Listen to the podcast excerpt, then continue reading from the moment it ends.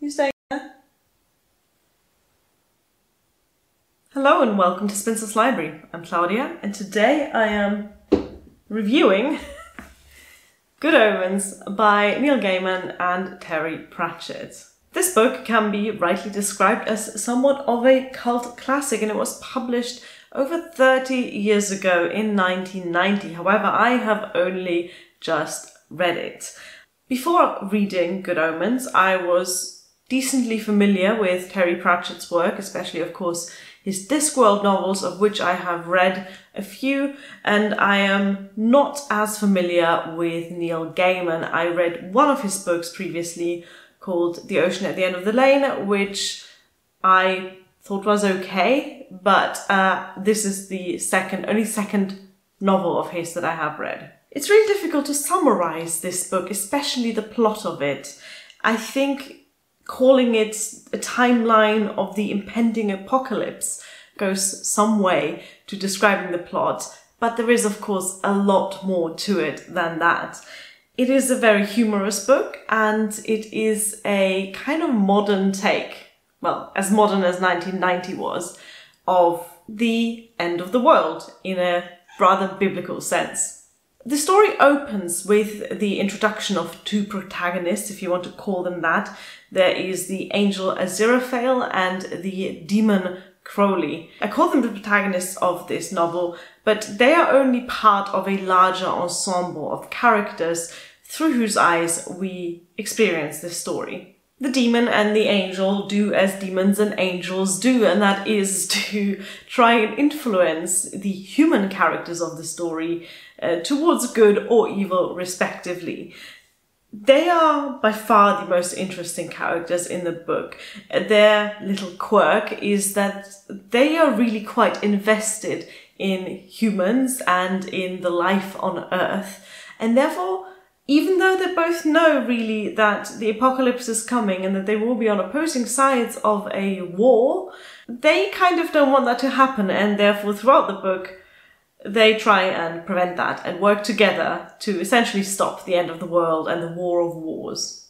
Other protagonists in this story include a group of children in an idyllic English village, one of whom is the literal Antichrist. There is a young witch who has a very analytical mind and is in possession of a book of prophecies written by her ancestor, and she uses that book to pretty accurately predict what is going to happen in the days leading up to the apocalypse. There is a young man who gets drawn in to become a witch finder, and his boss, who uh, is is a is a bit of a character. And then, of course, there are the four horsemen of the apocalypse, or more specifically, the three horsemen and one horsewoman of the apocalypse, who uh, are obviously big players in the whole end of the world scenario. And there are many more smaller characters, reoccurring characters. There is a satanic nun, there are some clueless parents, there is an American ambassador. There's basically a whole lot of characters, and we kind of switch between their perspectives.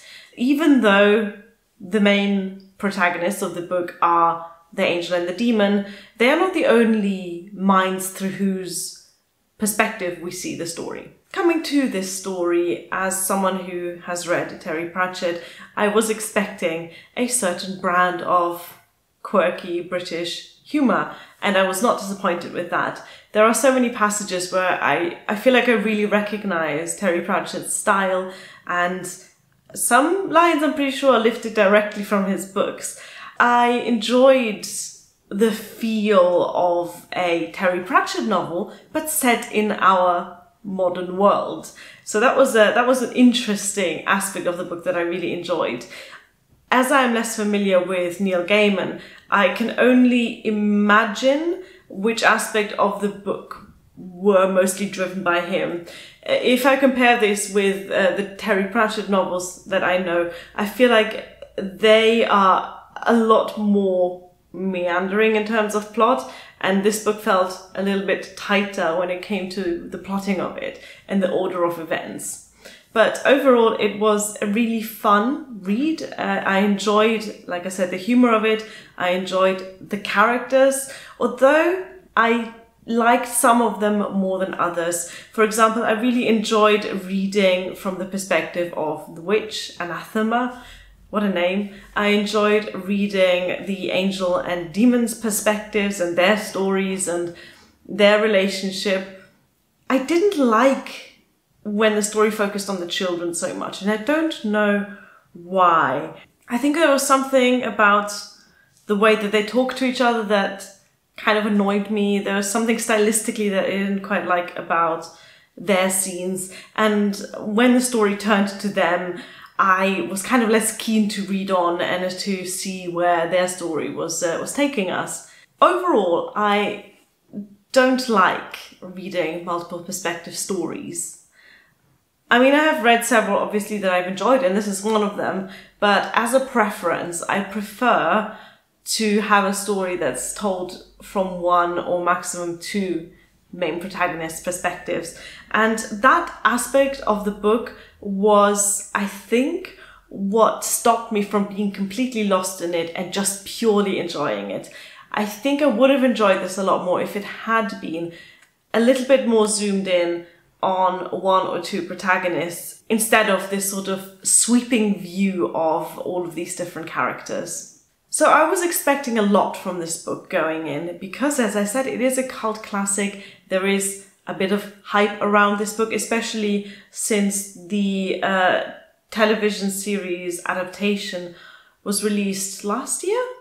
I think it was last year, if not the year before. I am not disappointed, but it definitely hasn't become my new favorite as uh, I was secretly a little bit hoping it would be.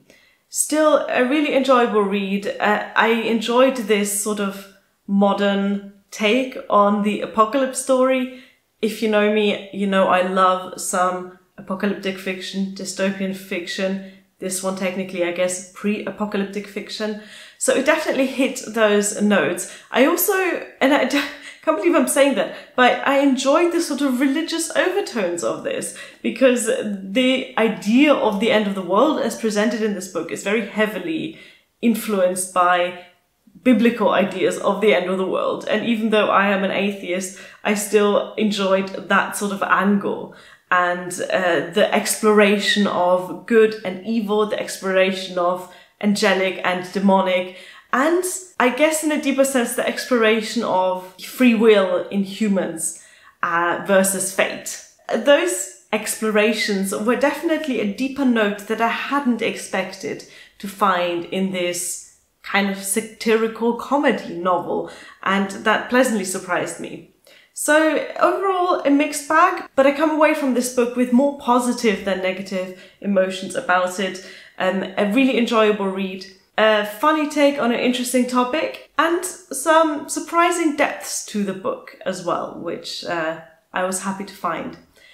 I gave this book three stars, and even though I'm not going to reread this, or likely not going to reread this, I'm definitely keen to explore more of Neil Gaiman's fiction, and I am still as keen as ever to uh, finish all of Terry Pratchett's works during my lifetime. If you have read Good Omens, let me know what you thought of this novel and whether you are fast and steady on the hype train or not. I'm glad I ended up reading this book and I'll be sure to catch up on the TV adaptation at some point as well. Thank you for watching. Bye.